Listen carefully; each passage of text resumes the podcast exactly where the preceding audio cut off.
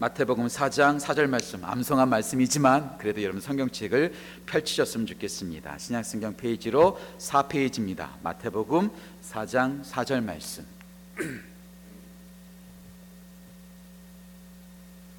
일어나시겠습니다. 다 함께 일어나셔서 말씀 읽기 전에 함께 좀 찬양했으면 좋겠습니다. 복이라 주님과 함께 하는 것이 복이라. 주님의 마음 아는 것이 축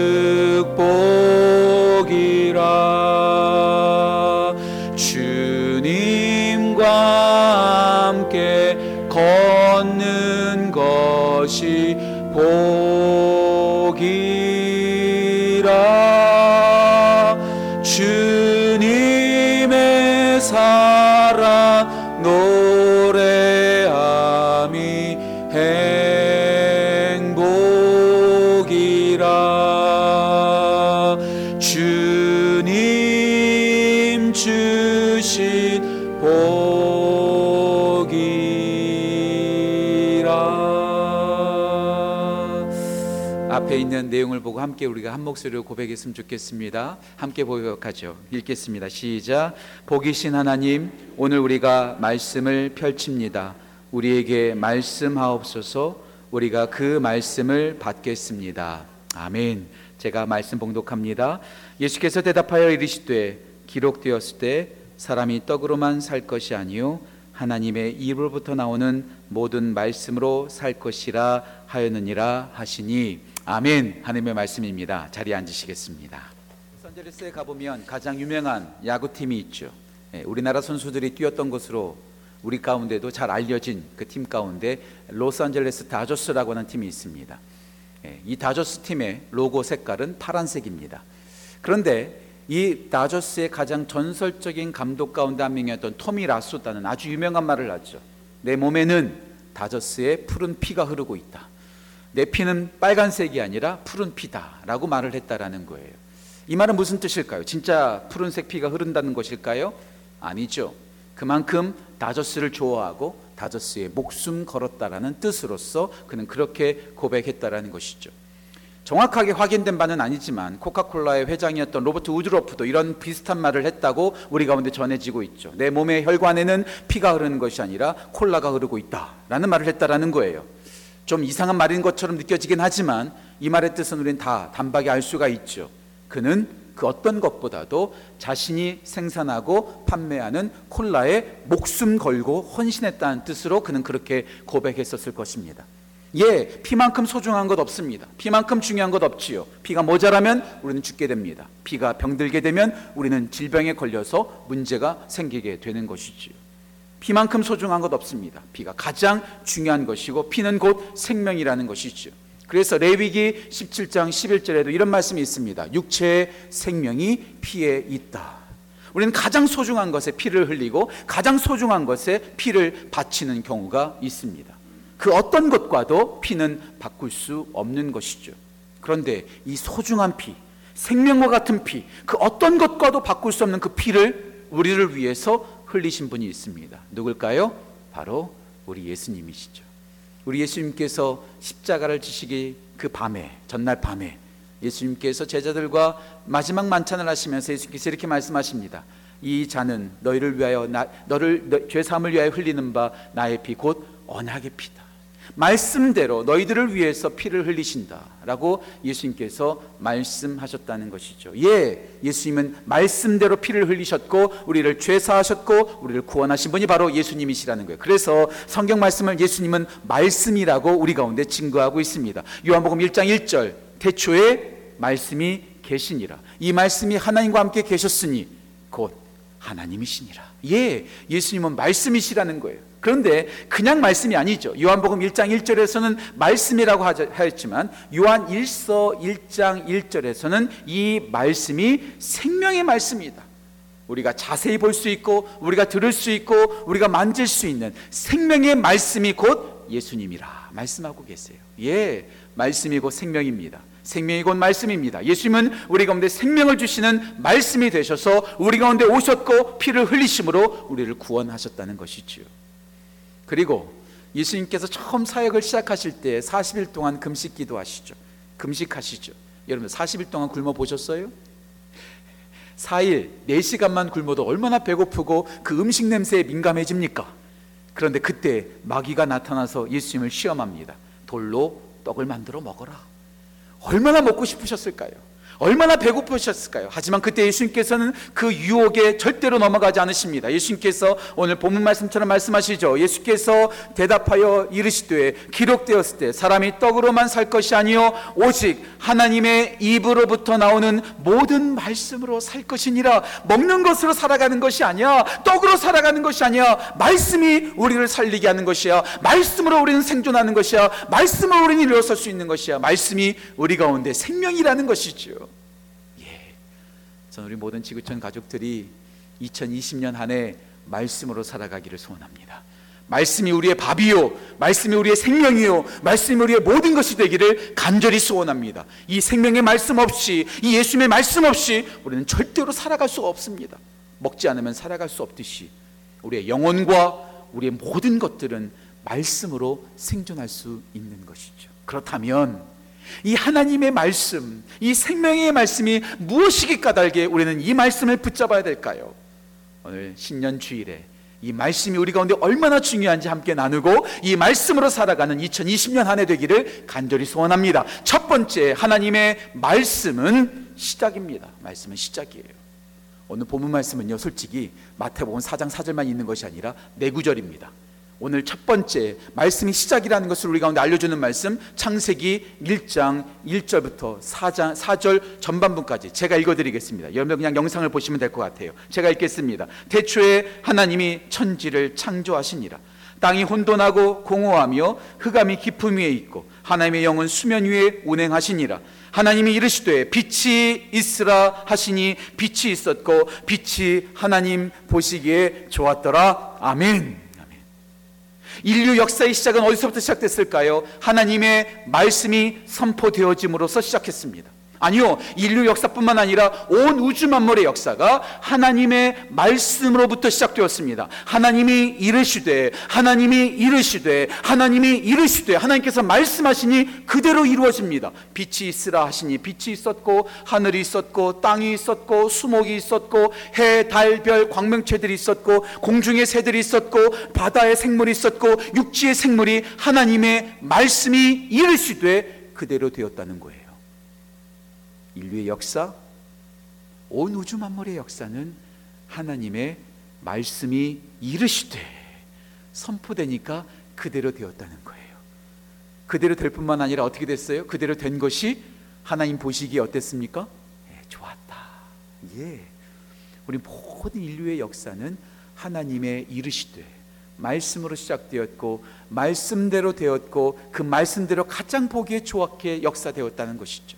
하나님의 말씀이 우리에게 시작이요. 하나님의 말씀이 모든 것을 시작하게 하는 능력이요. 모든 것을 보기에 좋게 만드는 가장 놀라운 능력이라는 것이죠.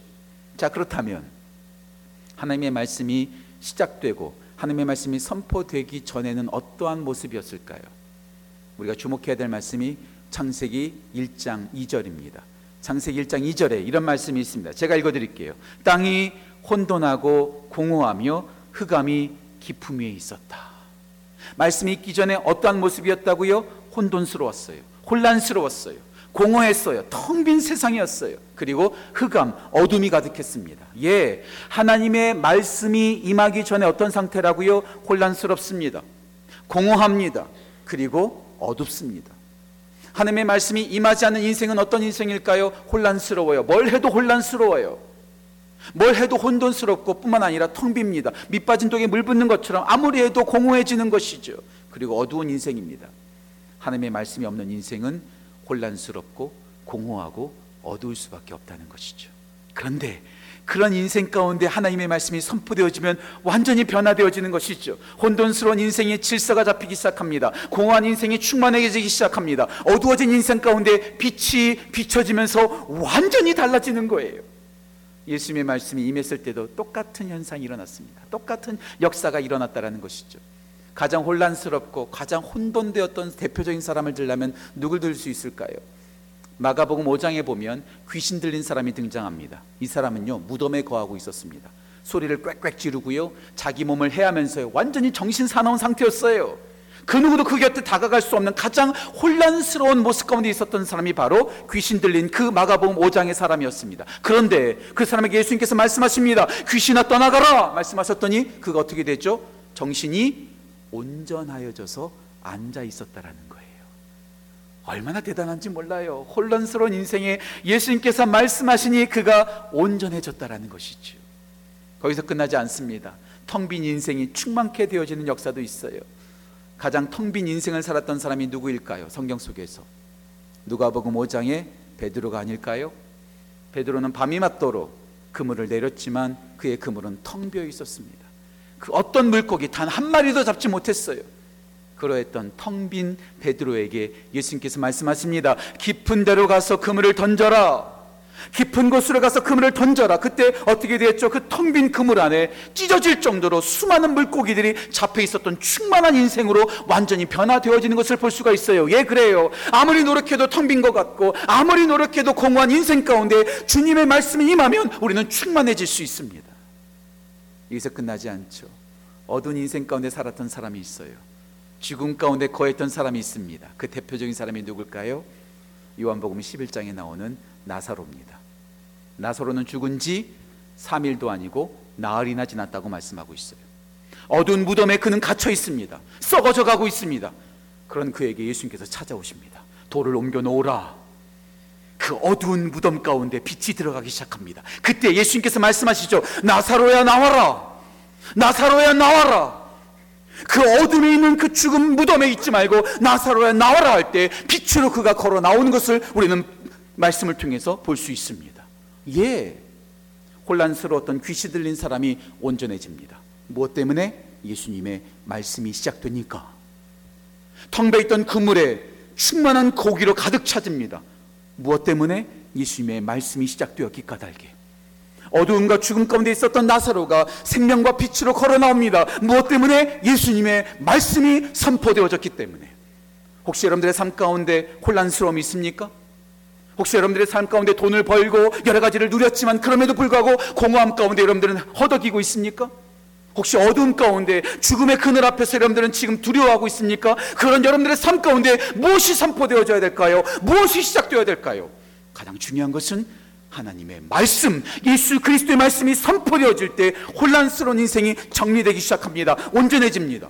공허해진 인생이 충만해질 뿐만 아니라 더 나아가서 어둠 가운데 있던 자가 생명의 빛으로 나아갈 수 있습니다. 전 여러분들의 삶 가운데 그 하나님의 말씀이 선포되어지기를 간절히 소원합니다. 예수님의 말씀이 선포되어지기를 소원합니다. 예수님의 말씀이 선포되어질 때 우리는 다시 새롭게 시작할 수 있습니다. 2020년이 되었기 때문에 새롭게 시작하는 거 아니에요. 하나님의 말씀이 선포되어질 때, 하나님의 말씀이 나에게, 우리에게, 우리 교회에게 선포되어질 때 우리는 새롭게 시작할 수 있습니다. 2020년 한 해 말씀으로 새롭게 시작하는 우리 모든 지구촌 가족 되시기를 간절히 간절히 소원합니다.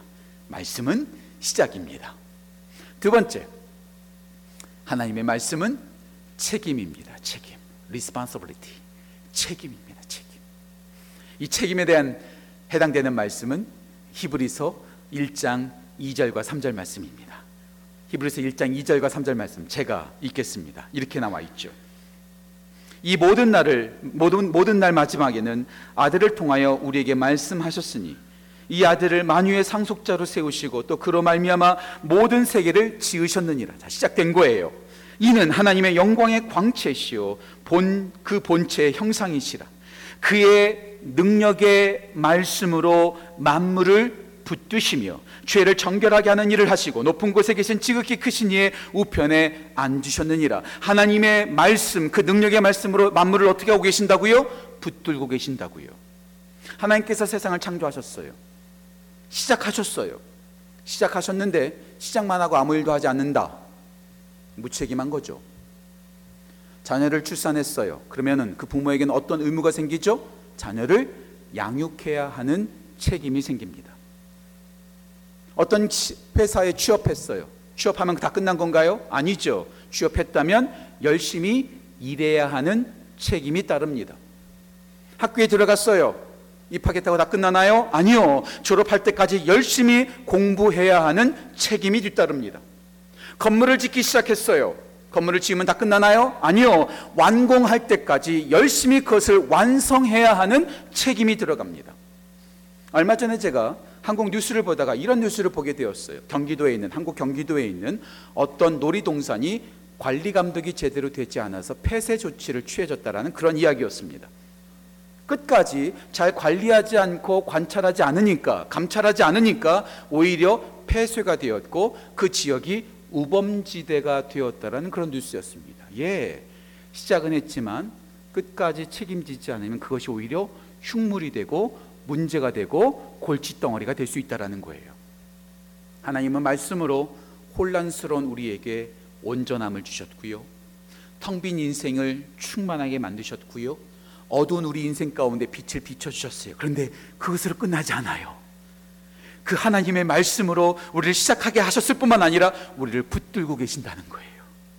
말씀이 여러분들의 인생을 붙드세요. 계속해서 충만할 수 있도록, 계속해서 온전할 수 있도록, 계속해서 여러분들이 빛 가운데 거할 수 있도록 하나님의 말씀이 여러분들을 붙잡고 계시기 까닭에 우리가 한 번만 말씀을 듣는 것이 아니라 그 말씀으로 계속해서 사로잡힌 바 된 삶을 살아야 된다는 것이죠.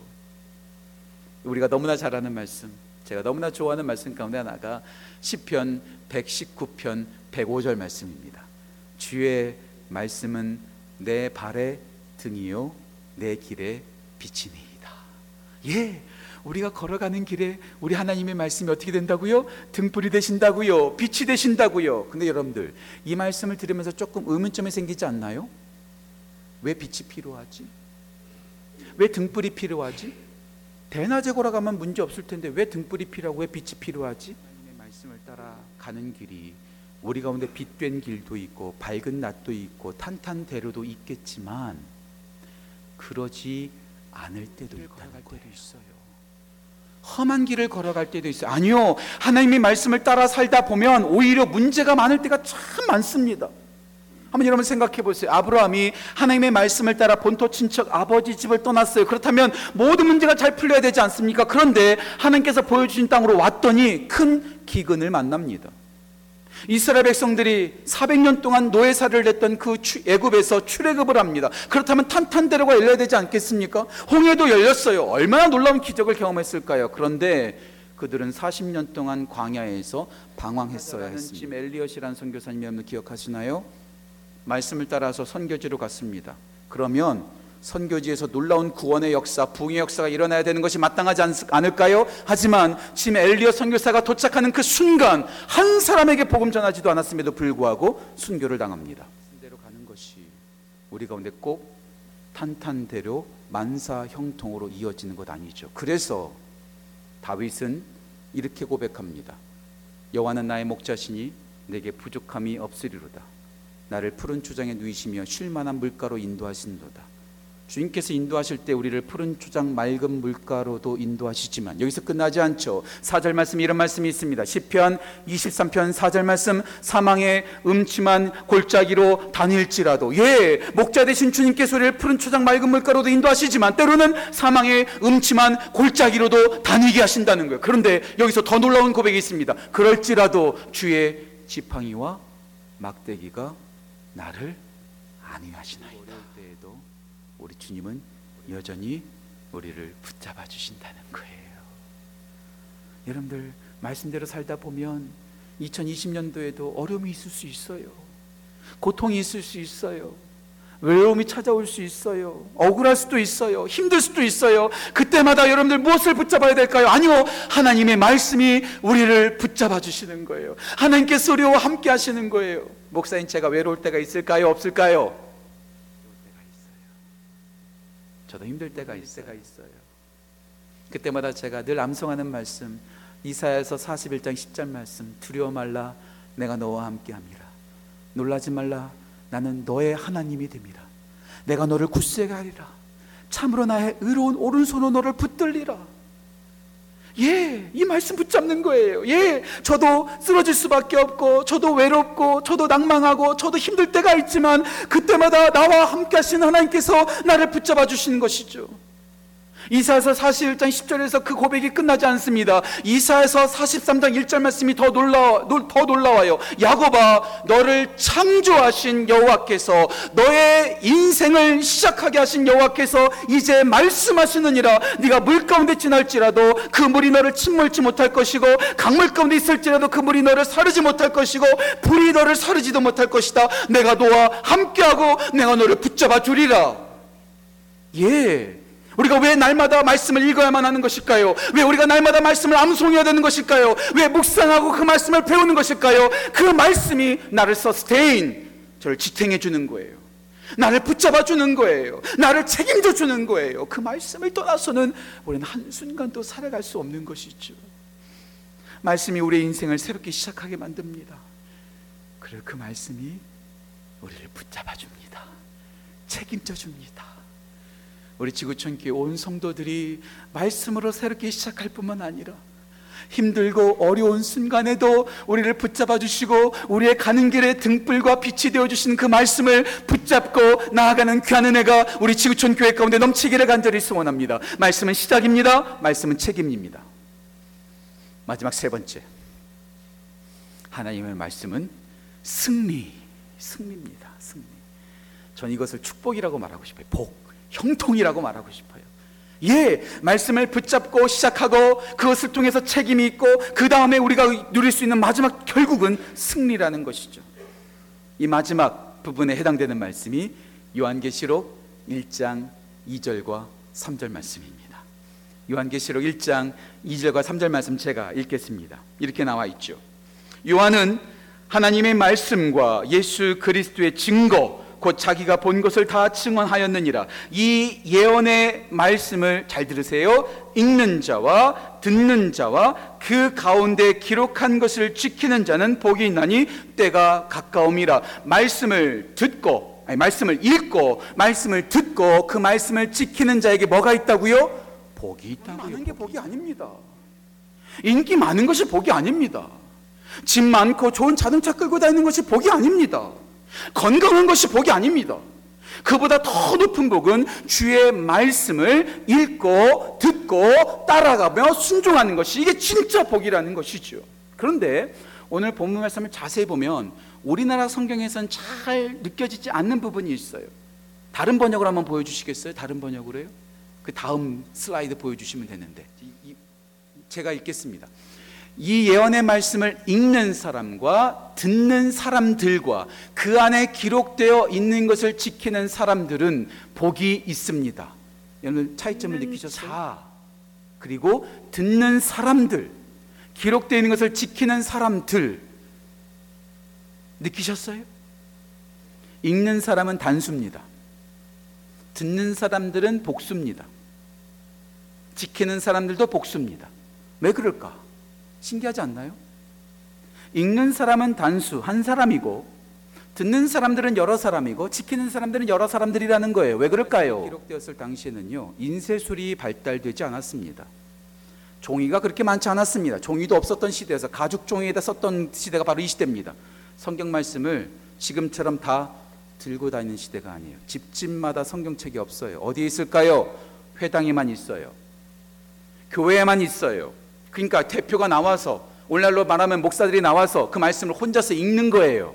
읽는 사람은 단 한 사람. 그리고 모여있는 회중들이 그 말씀을 함께 듣는 것입니다. 그리고 그 말씀을 듣고 실천하는 것이죠. 한 사람이 금속 활자를 만들어서 서양에서 금속 활자를 만들어서 인쇄가 발달되기 전까지 우리 모두는 성경책을 들고 다닐 수 없었고 교회 와서 회당에 와서만 그 말씀을 접할 수 있었다는 거예요.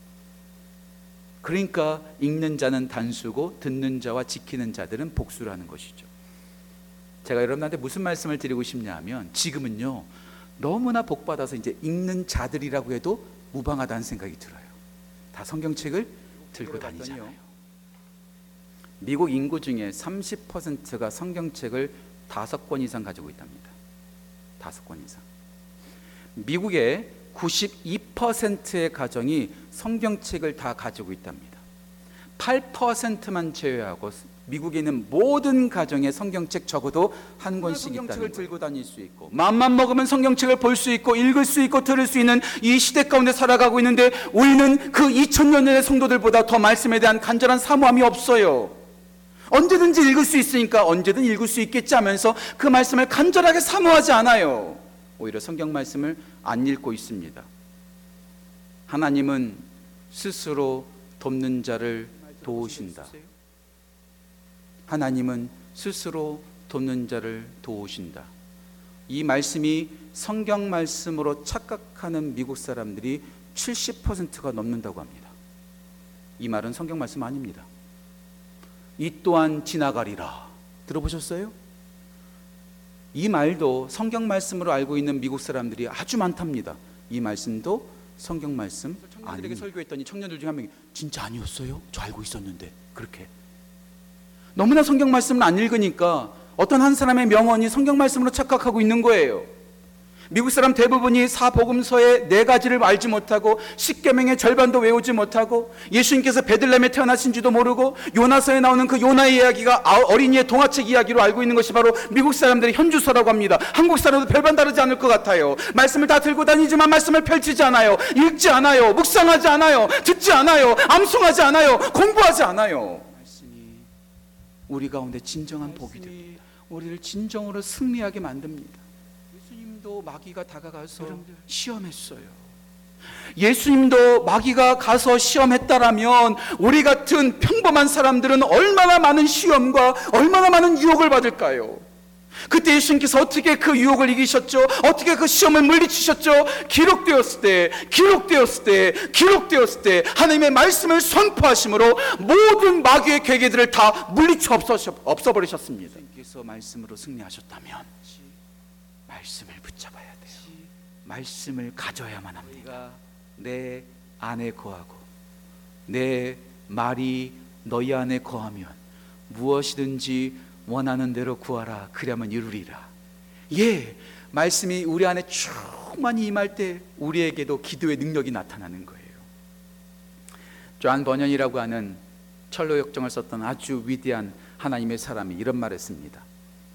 사탄은 우리를 성경으로부터 멀리 떨어지게 할 것이다. 하지만 성경은 우리를 계속해서 승리케 할 것이다. 우리 교회 이번 연도 주제가 우리는 하나님의 말씀으로 살아갑니다.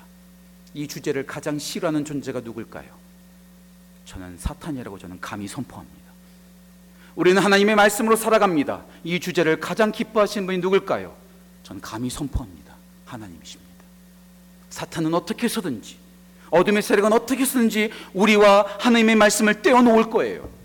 말씀을 가까이 하지 못하게 할 거예요. 왜요? 말씀이 없으면 우리는 패배하니까. 말씀이 없으면 우리는 저주를 받으니까. 말씀이 없으면 우리는 넘어지니까. 하지만 우리가 이 말씀을 꼭 붙잡으면 우리는 반드시 승리할 것입니다. 이 말씀을 붙잡으면 우리는 반드시 복을 받을 것입니다. 우리는 이 말씀을 받으면 우리는 붙잡으면 우리는 반드시 쓰러지지 않고 일어설 것입니다.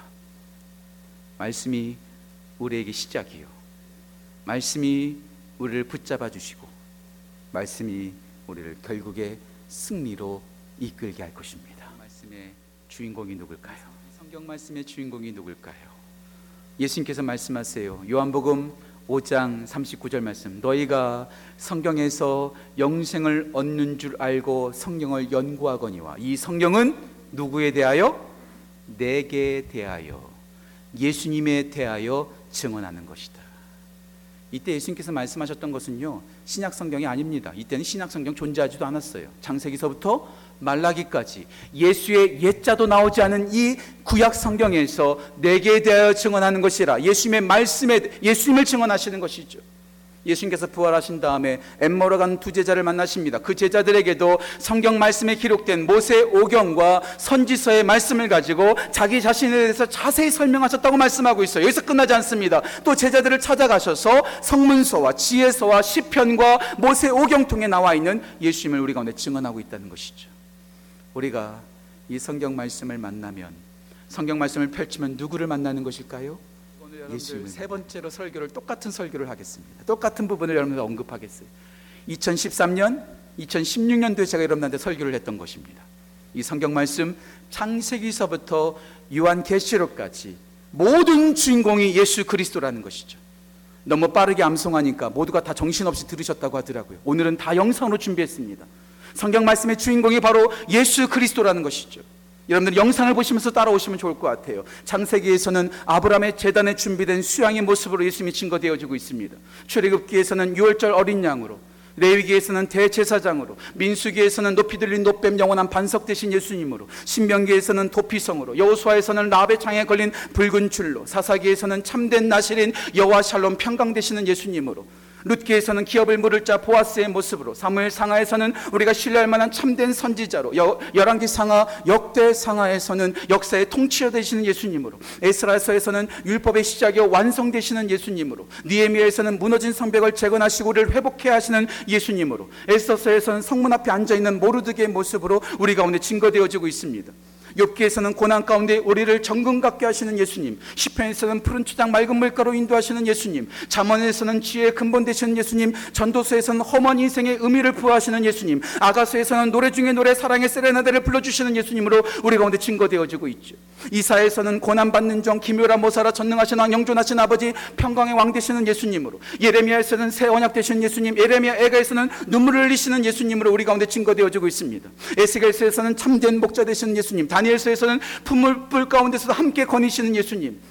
호세에서는 창녀 같은 더러운 우리를 끝까지 사랑하시는 사랑의 예수님으로 유엘서에서는 성녀로 침례를 베푸시고 아모스에서는 대신 짐을 져주시는 예수님 오바다서에서는 활, 거룩한 산 시온산 되신 예수님으로 요나서에서는 3일 만에 부활하시는 예수님 미가서에서는 작은 마을 베들레헴에 오시는 예수님 나움서에서는 환란 날에 산성 되시는 예수님으로 하박국서에서는 우리의 발을 암사슴 발 같게 하시다 높은 곳으로 다니게 하시는 예수님 스마냐에서는 우리를 잠잠히 사랑하시는 사랑의 예수님 학계서에서는 믿음의 유산 되시는 예수님 스가랴서에서는 은총 과 연합이라는 두 가지 막대기 예수님으로 또한 말라기서에서는 우리를 치료하시는 광선 의로운 태양 되신 예수님으로 가운데 증가되어지고 있습니다 신약도 볼까요? 마태복음에서는 왕 되신 예수님, 마가복음에서는 종 되신 예수님, 누가복음에서는 인자 되신 예수님, 요한복음에서는 세상죄를 지고 하는 하나님의 어린 양, 말씀 로고스 되시는 예수님, 사도행전에서는 다른 이름으로는 구원을 얻을 수 없는 유일한 구원 되시는 예수님으로, 로마서에서는 순종하시는 한 사람, 고린도 전서에서는 부활이신 예수님.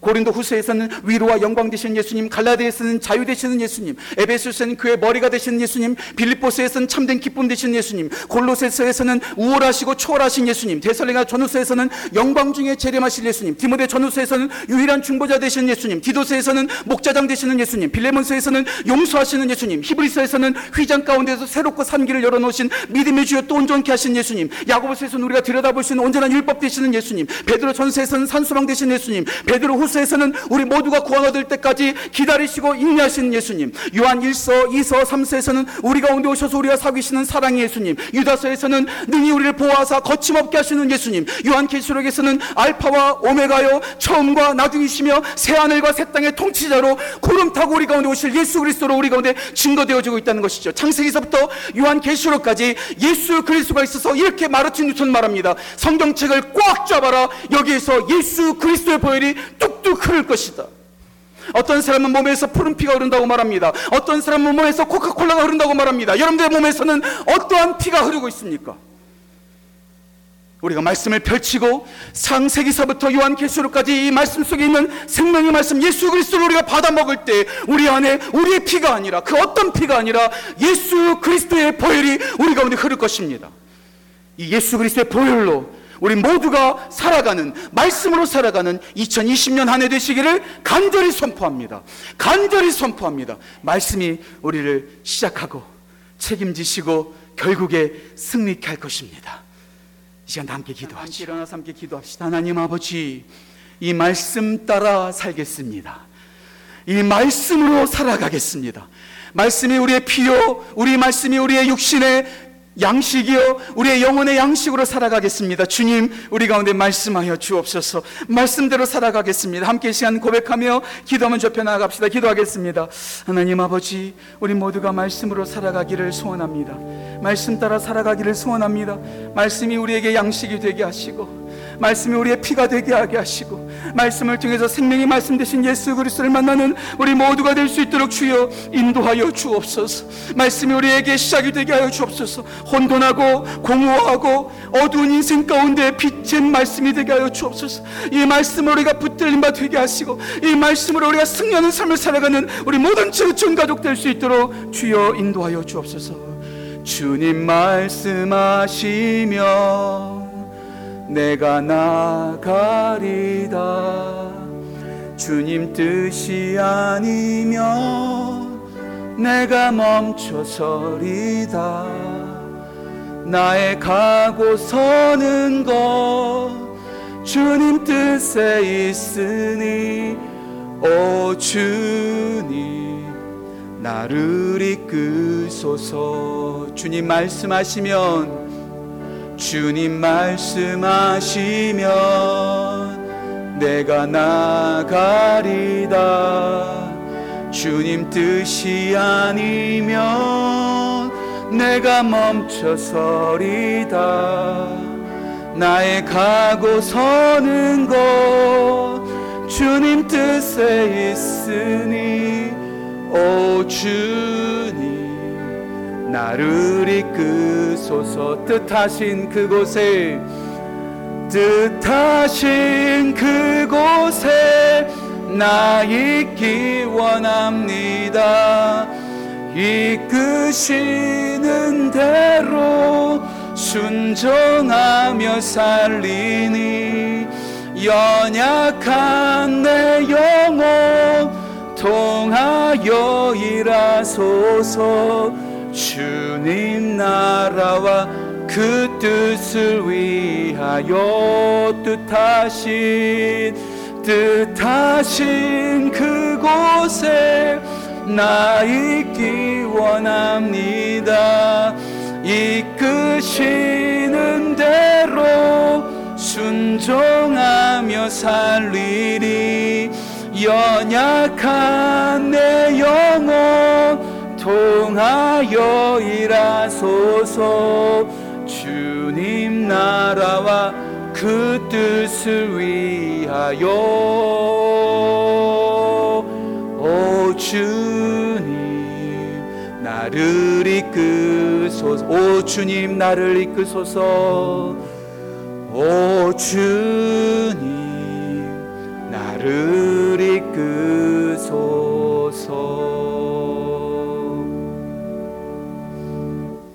하나님 2020년 한 해뿐만 아니라 우리 인생이 하나님의 말씀으로 살아가는 인생 될 수 있도록 인도하여 주 주옵소서. 예수 그리스도의 은혜와 하나님의 사랑과 성령의 교통하심이 우리 시작이요 우리를 책임지시고 우리를 결국 승리케 하시는 그 말씀 붙잡고 말씀으로 살아가기를 다짐하는 우리 모든 지구촌 가족들의 삶 가운데 그 가정 가운데 그 모든 것 위에 영원토록 함께 하시기를 간절히 축원하옵나이다. 아멘. Música